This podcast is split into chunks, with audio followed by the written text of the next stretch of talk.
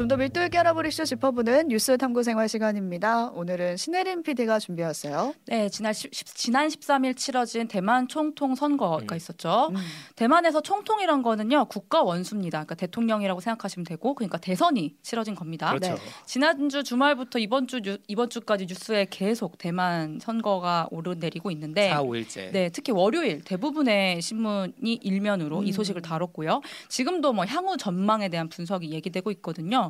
대만 선거 소식으로 우린 뭘 알 수 있나? 우리나라에 어떤 영향이 있을 건가? 이런 거 한번 알아보겠습니다. 네, 안 그래도 뉴스가 너무 많이 나와서 그렇죠. 아니 우리나라가 남의 대선에 왜 이렇게 관심이 많은가 이 음. 지점이 궁금하긴 했거든요. 일단 선거 결과부터 살펴볼까요? 네, 지금 유튜브랑 레인보우로 깔끔하게 음. 보실 수 있는데요. 이번 선거는 3파전이었습니다. 민주진보당 라이칭더, 중국 국민당 허우유희, 유- 허우유이, 대만 민중당 커원저 이렇게 세 후보가 나왔는데 결과적으로는 민진당의 라이칭더가 당선이 됐고요. 음. 득표율을 40%를 넘겼어요. 그래서 여유 있게 당선이 됐습니다. 이 민주진보당, 민진당은 지금의 여당입니다. 어, 그렇죠. 네, 현 총통인 차잉원이 2016년부터 2020년 재선까지 해서 지금 8년째거든요. 근데 민진당이 이번에도 집권을 그렇죠. 하게. 거죠. 12년을 가는 겁니다. 네. 다만 이제 입법위원, 그러니까 국회의원 같은 국회의원. 거 선거도 같이 치러졌는데 음. 거기서는 국민당이 이겼어요. 그렇죠. 아? 그래서 지금 여소야대 국면에 이뤄들게 됐고요. 음.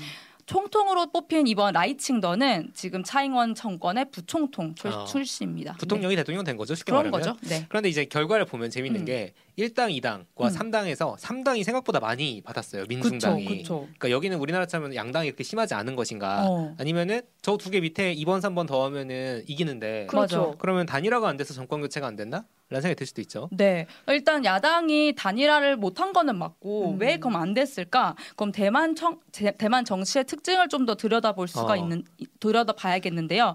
대만 총통 선거라고 하면 구, 구도가 늘, 늘 후보가 중국에 대해서 중국과의 관계에 대해서 어. 어. 떻게 보고 있느냐 아. 그 설정 구도에 따라서 가장 중요해집니다. 아, 예를 들면 우리나라로 치면은 북한을 어떻게 네. 생각하느냐 음, 에 네. 따라 다를 수 있는데 그게 네. 제일 크다. 네 그리고 이 민중당은 사실 창당한 지 얼마 안 됐어요. 아. 한 4년 정도밖에 안 됐거든요. 어. 그리고 지금 민주진보당이랑 국민당이 항상 이제 양당 네. 투톱이었던 건데 요 두 구도가 달랐던 거죠. 음. 중국과의 관계가. 그러니까 중화민국이라고 이제 대만 이제 정식 명칭이죠. 음. 대만은 중국 대륙에서 패권 싸움으로 이제 장제스가 중국 국민당에서 중국, 중국 공산당한테 밀려가지고 이 섬으로 그렇죠. 들어오면서 시작이 된 아, 거잖아요. 이 역사가 있어요. 네, 이제 중화민국이란 국가체를 이제 섬으로 옮겨온 건데 중국에서 그 국공내전이라는 거에서 패하면서 온 음. 겁니다. 국공 내전이라고 하면 중국 재전 재건을 이제 둘러싸고 국민당과 공산당 공산당. 사이에서 그쵸? 벌어진 국내 네. 전쟁을 말하는 거예요. 내전이요, 내전. 네. 네. 그러니까 국민당과 공산당이면 이제 그, 그 국민당. 그 국민당이 바로 이 국민당입니다. 그렇습니다. 네.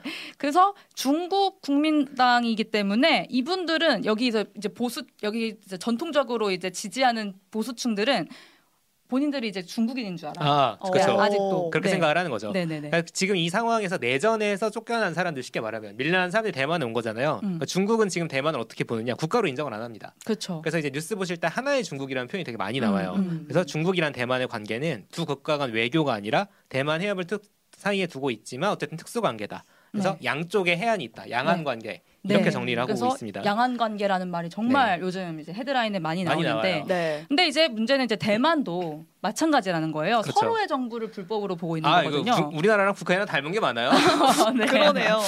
그래서 이제 아까 말씀드렸듯이 그 골수 공- 국민당 지지층이 우리가 중국이고 어. 음. 우리가 중, 그, 그 본토의 중국과는 언젠간 통일될 거고 그렇죠. 어떤 분은 아직도 우리가 그 중국을 통일시켜버릴 수 있다라고 아, 아. 생각을 품고 살기도 합니다. 근데 전 네. 궁금한 게 그 장제스가 국민당을 이끌고 대만으로 넘어오기 음. 전에 이미 그 땅에 살고 있는 사람들이 있었을 그렇죠. 거 아니에요. 바로 그렇죠. 네. 그들이 이제 외- 내성인이라고 불리는데 음. 그 그때 살고 있던 사람들한테는 이들이 외부인 이잖아요. 그렇죠. 중국에서 몇백, 왔으니까. 몇백만 명이 갑자기 또 음. 내려온 거거든요. 그래서 이제 구, 1948년부터 국민당이 여- 이 중화민국을 집권을 해오다가 이제 7, 80년대 민주화 과정이 있었고요. 어. 일당 체제였다가 이제 96년도에 직선제가 도입이 됩니다. 음. 계속 뭔가 좀 재미 좀 비슷한 한국이랑 비슷해요. 예, 일이 네. 있죠. 그래서 2000년도부터 민주진보당이라는 그 당이 천수이벤이 이제 첫 정권 교체를 어, 선거로서 음. 이뤄낸 거고요.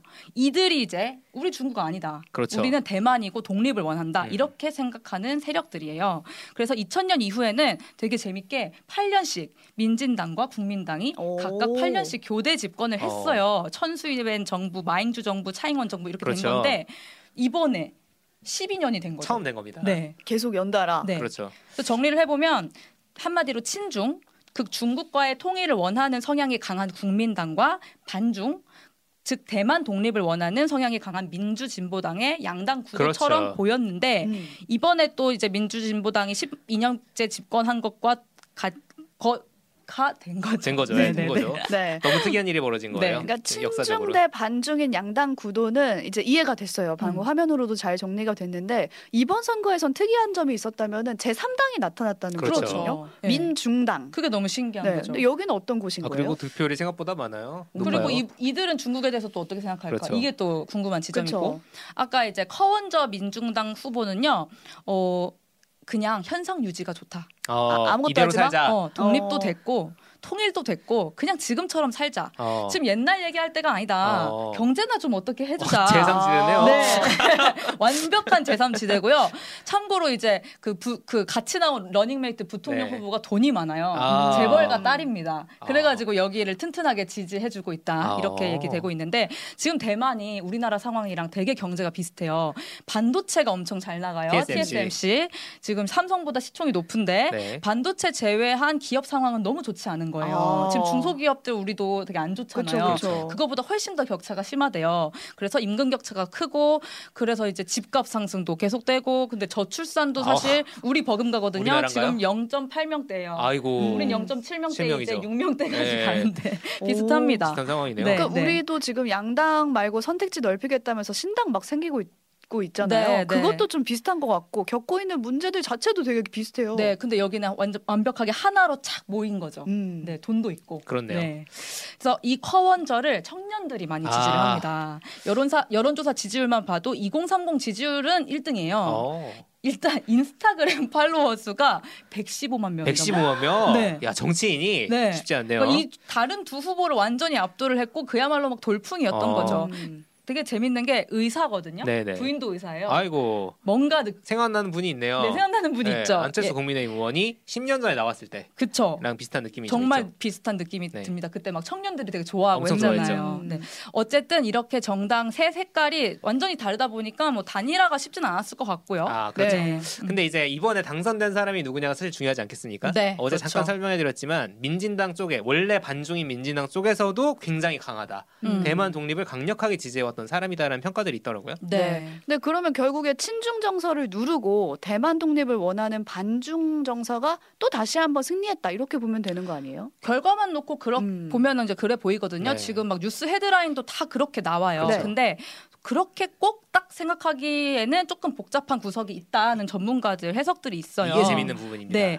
일단 선거 기간 동안 모두가 어떻게 했냐면 난 친중 후보는 아니다라는 어? 거를 사실 오. 어필을 좀 많이 했어요. 어 근데 이거 그러면 안 되는 게 아까 어. 말씀하신 국민당은 여기 지지층이 아 나는 중국이야라고 네. 생각한다고 그렇죠. 했잖아요. 근데 네. 거기도 친중이라고 말을 안 했어요? 그래서 이제 전통적인 보수, 보수층을 위해서는 조금 다른 전략을 쓰기도 했겠죠. 우리 음. 우리 정치인들처럼. 그렇죠, 예. 그렇지만 전통적인 지지층만 그렇지. 일단 대만에서 이제 태어난 사람들이 훨씬 더 많아지고 있는 아, 상황이잖아요. 그렇죠. 래서 시간이 갈수록 우리가 왜 중국인이야? 왜 어. 통일해? 약간 이런 생각을 가지고 있는 사람 이 되게 많아진 거고. 그렇죠. 이제 지금 보시는 그래프가 BBC에서 한 조사, BBC에서 이제 만든 조사인데 95년 전후를 기점으로 중국인이라고 내가 중국인이라고 생각하는 사람보다 난 그냥 대만인이다라고 어. 생각하는 사람이 급격하게 많아졌습니다. 야. 이걸 보니까 네. 또 우리나라랑 비교할 수밖에 없는 네, 게 당연하죠. 네. 우리도 뭐 북한과 통일해야만 한다 이렇게 생각하는 사람들이 점점 줄고 아, 있거든요. 그리고 이제 정부도 그냥 각자 따로 살자고 생각하는 것 같아요. 오, 양쪽 아, 정부도. 그러니까요. 네. 네. 근데 또 재밌는 거는 이 그럼 대만 사람들이 그럼 대만 독립을 원하나? 어. 그것도 아니라는 거예요. 독립도 아니에요? 네, 60% 넘는 대만인들이 그냥 아까 말했던 민중당처럼 그렇죠. 현상 유지를 아, 원한다는 이대로 거예요. 가자. 네, 독립 혹은 중국과의 통일 이 두 개를 원하는 이들이 10%에서 20%밖에 안 돼요. 아, 그래서 그 네. 삼 3당이 현상 유지 그 지점을 노렸고 그 네. 지향점이 특히 그 젊은 청년들한테 와서 어. 딱 닿았나 봐요. 그. 대, 대만 MG가 캐스팅 보트였다고. 그리고 엄청나 26%였으니까. 그러니까요, 엄청 아, 높죠. 이번에 뭐 1등을 하진 못했지만 음. 네. 그래서 이, 이번에 당선된 라이칭더 되게 독립을 부르짖은 그렇죠. 사람이라고 했잖아요. 하지만 언젠가부터 독립이란 말을 잘 안 썼대요. 아. 2020년에 차잉원이 재선할 때 민주진보당 안에서 경선이 있었을 거 아니에요. 그때 이제 차잉원이랑 이분이 이 라이칭더랑 맞붙었던 적이 있는데 이때 너무 강경한 독립주의자라고 부각이 음. 되면서 패했다고 하거든요. 아. 그래서 뭐 언젠가부터 이제 독립을 언급하지 않고 독립을 얘기하면 사실 중국이 자극이 되잖아요. 그렇죠. 그럼 중국도 너무 자극하지 않게 어떤 현실적인 태도를 조금씩 취하기 시작을 한 오. 아, 거죠. 어제 중국이 네. 왕이 외교부장이 음. 죽음으로 이런 길이다 대만 독립은 음. 이런 얘기만 하고 다니니까요. 네, 네. 그런 얘기 전해드렸죠. 근데 이거는 친중 성향의 국민당 허유이도 마찬가지다. 아하. 네, 허유이는 어, 어떤 얘기를 했냐면요. TV 연설에서 중국이 원하고 있는 한국과 두 체제 있잖아요. 일국양제. 이거 좀 홍콩이 하고 있는 거죠. 그렇죠. 근데 이 일국양제는 반대한다라고 했어요. 그렇습니다. 반대? 음. 네. 중국이 계속 이 상황을 마뜩지 않게 보고 있는 게 어제 이제 외신 시간에 전해드렸지만 중국이 계속 대만 선거를 보고 있다 보니까 어 뭔가 그래도 친중 정당은 좀 자기들 마음에 맞는 말 해주길 음. 바랬을 텐데도 맞아요. 불구하고 음, 그럼에도 불구하고 국민당이 이런 말 안 한 거죠. 그렇죠. 막 통일 통일 뭐 이렇게 말을 한게 네. 아닌 거죠. 그러니까요. 네. 시진핑이 지금 2024년 신년사 때부터 대만과의 재통합은 역사적 필연성이다. 뭐. 이런 식으로 얘기를 하고 있어요. 왜냐하면 시진핑한테는 또 중국 안에서는 대만이랑 싸워 싸워 뭐 이렇게 하는 어떤 여론들이 좀 많거든요. 그리고 실제로 네. 하- 그 통합하고 싶어 한다는 얘기는 네. 전문가들이 되게 많이 해요. 그쵸. 시진핑 자기 임기 안에 통합하고 싶어 근데 한다. 그게 이제 자기의 목표 그렇죠. 음. 중 하나로 이제 설정한 사람이라서 계속 막 이제 거의 뭐 뭐 선거 개입 수준으로 뭐 음. 무역 제재를 선거 앞두고 확대를 한다든지 뭔가 평화의 위험을 가져올 수 있을 거다라고 막 거의 협박식으로 이제 얘기를 되게 많이 했거든요. 음. 친중당을 뽑으라는 거죠. 그렇죠. 그리고 국민당도 아까 뭐 친중 아니다처럼 했다고는 하지만 막판에는 전쟁 터지면 미국 대만이 무조건 진다. 아, 무조건 우린 지죠. 평화가 필요하다. 대- 음. 어, 중국과 잘 지내야 된다. 뭐 네. 이런 이- 얘기를 많이 했는데 이쯤 되면 아니 대체 중, 전쟁을 누가 원하고 있는 건지 대만에서 약간 모르겠는 그런 꼴의. 어, 성- 상황이 일어난 거고 네. 결국에는 이 국민당의 이 효과가 먹히지가 않았다. 알았죠. 전쟁을 언급하는 효과가 먹히지 않았다. 근데 아까 봤을 음. 때 8년씩 교차로 번갈아 가면서 집권을 음. 했다고 했잖아요. 그럼 그때는 이런 위협이 먹혔던 건데 네. 이번에는 안 먹혔다 이건가요? 네, 아까 말했듯이 어떤 이제 통일에 대한 열망이나 음. 혹은 독립에 대한 열망 그런 것들 다 좀 옅어진 상황에서 핵심 정서가 하나 나타난 게 있어요. 바로 반폭력인데요. 아, 음. 근래 들어서 일어난 사건 중에 대만에 가장 큰 영향을 미친 사건이 뭐냐 하면 2019년 홍콩 시위라고 할수 홍콩 시위. 있습니다. 아. 네, 네. 이게 범죄인 인도법에 반대해서 음. 전개된 시위인데 중국의 정치적 간섭에서 좀 벗어나려는 민주화 운동으로까지 지금 번진 그렇죠. 상태거든요.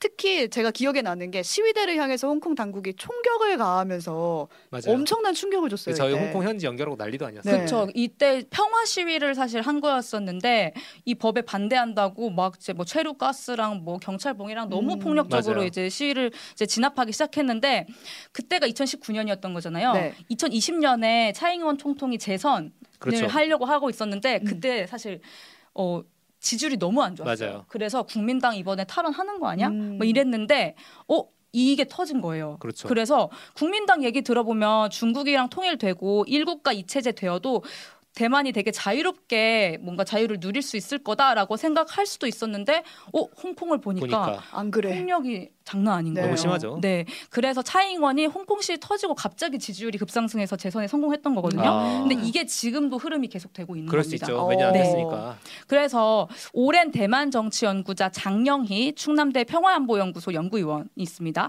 이 전문가는 대만 총통 선거는 사실상 2019년 홍콩 사태 영향 음. 아래에 있고 그래서 지금 후보 중에 친중국 세력이라고 할 만한 맞아요. 사람은 없다라고 아. 말을 하고 있고요. 국민당도 사실은 중국과 중국보다는 미국과의 관계를 사실은 더 중시한다라고 음. 생각하는 게 이제 장 장영희 의원의 의견입니다. 네, 우리나라 국민들 이제 뭐 탄도미사일 북한이 쏜다고 해서 네. 그런 갑다 하는 것처럼 그렇죠. 대만도 사실 지금 군사적 압박, 중국이 가하고 있는 군사적 압박을 엄청나게 심각하게 피부에 와닿게 음. 네. 느끼지는 않을 수도 있어요. 네, 맞는지는 잘 모르겠습니다. 음, 그게 네, 근데 민진당 지- 정권이 이제 어, 중국이랑 잘 안- 좋게 지내지 않다 보니까 이 대만 해협을 놓고 그 양안 관계 위기가 정말 맞아요. 커지긴 했거든요. 네. 그 정권 기간 동안 대화가 정말 단절이 돼 버렸고 뭐 대만 해협에 뭐 군함을 보낸다든가 맞아요. 막 미국이 그리고 아니 미국도 보내고 중국도 보내고 그렇죠. 그리고 대만산 뭐 수입 품 관세 감면을 뭐 중단한다든가 무역 제재가 되게 많이 이루어졌고 미국이랑 대만이랑 조금만 친하게 지내려고 하는 모습을 보이면 정말 으르렁댔거든요. 그쵸, 말 그쵸. 그대로. 예를 들어서 2022년에 이게 큰 사건이었는데 미국 하원 의장 그러니까 서열 3위입니다. 미국에서. 미국 서열 3위. 네. 낸시 펠로시가 대만에 그냥 방문을 했어요. 이거 방문한 것도 문제라는 얘기도 있었어요. 그렇죠. 네. 사실 미국은 지금 대만을 정식 이제 국가로 인정하지 않는 하니까. 상황이기도 네. 하거든요. 음. 수교도 안 맺었는데 일단 대만에 방문을 해버린 했어요. 거예요. 그래서 이때 와 진짜 전쟁 나는 거 아니야? 맞아요. 전 세계 오. 긴장도가 정말 장난이 아니었는데 그럼에도 불구하고 그렇죠. 네, 우리도 뭐 지금 북한 수위가 더 높아졌잖아요. 뭐. 센말하죠. 네, 막 미사일 쏘고. 뭐 김정은 위원장이 뭐 이렇게 여러 가지 말을 하고 있지만 네. 두려워지는 것도 사실이나 그래도 그래도. 음. 코앞에서 일어난 폭력에 대한 저항감보다 높지는 않다. 홍콩에서 이런 일다 음. 봤으니까요, SNS로. 네. 그래서 이런 좀 복잡한 위기 상황이 지금 4년 더 길어지게 생겼다라고 그렇죠. 볼수 있을 것 같습니다. 네, 근데 중요한 음. 거는 이제 이 결과가 우리나라에 얼마나 또 어떻게 영향을 미칠 것인가 이 부분 네. 같거든요. 근데 설마 네. 둘이 이렇게 관계 안 좋다가 우리 코앞이잖아요. 그 대만 해협이 맞아요. 여기서 뭐 전쟁 나는 거 아니냐 이런 우려가 커지고 있어요. 네, 그 마치 중국은 지금 언제든 전쟁을 벌일 수 있을 것처럼 위협을 하고 있는데 음. 미국 반응을 보면요. 바이든 대통령은 살짝 항상 조금 유보적이거든요. 그 그렇죠. 런 부분에 대해서. 우리는 대만 독립을 지지하지 않는다. 뭐 정도 한마디만 내놨다고 쿨하죠. 해요. 그러니까 중국에 대해서 더 이제 불필요한 얘기를 더 음. 하려고 하지 않고 자극하지 신기 않으려고 안 하는. 건드리고 그리고 미국이 지금 사실 뭐 우크라이나에도 뭐 발대고 있고 중동에도 발대고 그렇죠. 있고 하고 있는 상황이라 여러모로 다른 나라의 어떤 상황에 이제 발을 대는 게 여러모로 부담인 상황인 거고 그럴 수 있겠네요. 국내 지지도 이것 때문에 잘 못 받고 있잖아요. 지금 상황이 여러 가지 복잡하죠. 네, 네. 거기도 대선 치러야 되니까. 음. 전쟁이 나면 사실 이게 중국이랑 미국이 싸운 꼴이 되는데 네. 우리 입장에서는 어떻게 하느냐. 우리 미국 친구잖아요. 그러니까요. 그 대만 선거에서 민주진보당이 승리했다는 거는 한미일 연결고리가 더 견고해지는 거라고 볼수 그렇죠. 있습니다. 그래서 한미일 정상회담 저희 할 때 뉴스 탐구 생활에서 언급한 바 있는데 뭔가 중국의 인도양 진출까지 견제를 미국이 하면서 인도까지 끌어들였고 그렇죠. 뭔가 아시아 태평양에서 인도 태평양으로 뭔가 이제 완전히 세계 전체로 중국 미국 경쟁 구도가 확대되고 강화되는 구도잖아요. 음. 근데 여기서 이제 한미일 이제 관계가 미국한테는 중요한 거고 우리한테도 좀 중요한 건데 그때 그 회담에서 야 우리는 이제 소울풀한 사이야. 그렇죠. 어, 그리고 영원히 가야 돼. 이 영원히 관계 것이다. 이렇게 정신을 함께 공유하는 사이야. 이렇게 강조를 했었잖아요. 그러면 지금 이 상황에서 나 미국 바쁜데 지금 나 중동 때문에 바쁘고 우크라이나 때문에 바쁜데 대만 해협 좀 위기가 터지면 우- 네. 너네 어떻게 좀 해봐. 제발 그 일이 오지 않길 바랄 수밖에 그래서 없는데 약간 파병까지 가는 거 아니냐라는 얘기를 어. 계속 나오곤 있지만 쉽지 않을 거예요. 넌 네. 나의 친구니까라고 하면서 요청이 들어올 수도 근데 이제 있다. 우리나라가 중국 바로 옆에 있는데 그게 되겠어요? 쉽지 그렇죠. 않죠. 군사적으로도 그렇고 무엇보다 경제적 타격이 사실 그렇죠. 정말 큽니다. 어느 정도 문제냐 하면요. 만약에 대만 해협에서 전쟁이 정면으로 충돌하는 전쟁이 일어나면 대- 대만의 지금 GDP 대비 40%가 감소가 될 거라고 하는데. 문제는 한국이 GDP가 23.3% 감소할 거라는 더 겁니다. 우리 더 전쟁도. 아닌데. 중국이랑 벌이는 전쟁인데 우리가 더 GDP가 감소할 거라는 거예요. 왜냐하면 중국 상대로 한 무역이 끊길 거고요. 그렇죠. 대만에서 반도체 생산이 불가능해지면 대만이 우리랑 경쟁 구도이기만 한 게 아니라 같이 올라가는 산업을 그렇죠. 크게 만드는 음. 구도란 말이죠. 그래서 전 세계 지금 고성능 반도체 대부분을 대만이 담당하고 있는데 이게 나라가 버리면 그렇죠. 반도체 산업이 휘청이겠죠. 아, 네. 네. 최악의 경우 이제 그럴 수도 음. 있다라는 건데 이걸 우리가 그래서 관심 갖고 보게 되는 거예요. 네. 전망이 궁금해요 앞으로. 다시 장영희 선생님 말씀을 가지고 오면요. 외교가 사실 거의 다 국내 집권용이기도 하잖아요. 그래서 시진핑 또한 국내 집권을 위한 블러핑, 허세 멘트일 수 있다고 하는 거예요. 그래서 비관적으로 보시는 분도 많던데. 네. 중국이 무력 통일을 위해서 어떤 결단을 내리기에는 사실 지금 경제적 상황이나 군사적 준비가 충분치는 아, 않을 그렇죠. 것이다. 음. 그래서 그렇게까지 전쟁이 날 거라고 생각하진 않는다라고 음. 말을 했고요. 근데 만약에 이게 이게 다 떠나가지고 음, 지금 어제도 그 얘기했지만 미국 대선이 11월 아닙니까? 그렇습니다. 만약 트럼프가 대통령이 되면 모든 게 이제 리셋이 되는 겁니다. 다시 아. 시작이죠. 네, 미국 속으로 밝혀진 미국 속으로 들어가는 거고 어제 뭐 아이오와 코커스 얘기도 했지만 이 미국 대선에 이제 모든 게 또 다시 달려 있다라는 음. 겁니다. 근데 네. 이제 남는 거 한 가지는 결국 대만의 위기는 확실히 한국의 위기는 맞아요. 맞다. 음. 그래서 이거를 이제 계속 주시해야 하는 이유가 그것이다라고 음. 정리할 수 있겠습니다. 다른 분도 의견 네. 많이 보내주고 계신데 뭐 파병까지는 어렵지 않을까요? 뭐 설마 음. 반도체가 이런 의견들도 많은데 어쨌든 대만의 위기가 한국에 영향은 분명히 미친다. 아주 크게 미친다. 네, 라는 거 저희가 정리해 봤습니다. 대만 선거로 우리가 알 수 있는 점들 짚어봤습니다. 신혜림 PD, 조석영 PD 수고하셨습니다. 감사합니다. 감사합니다.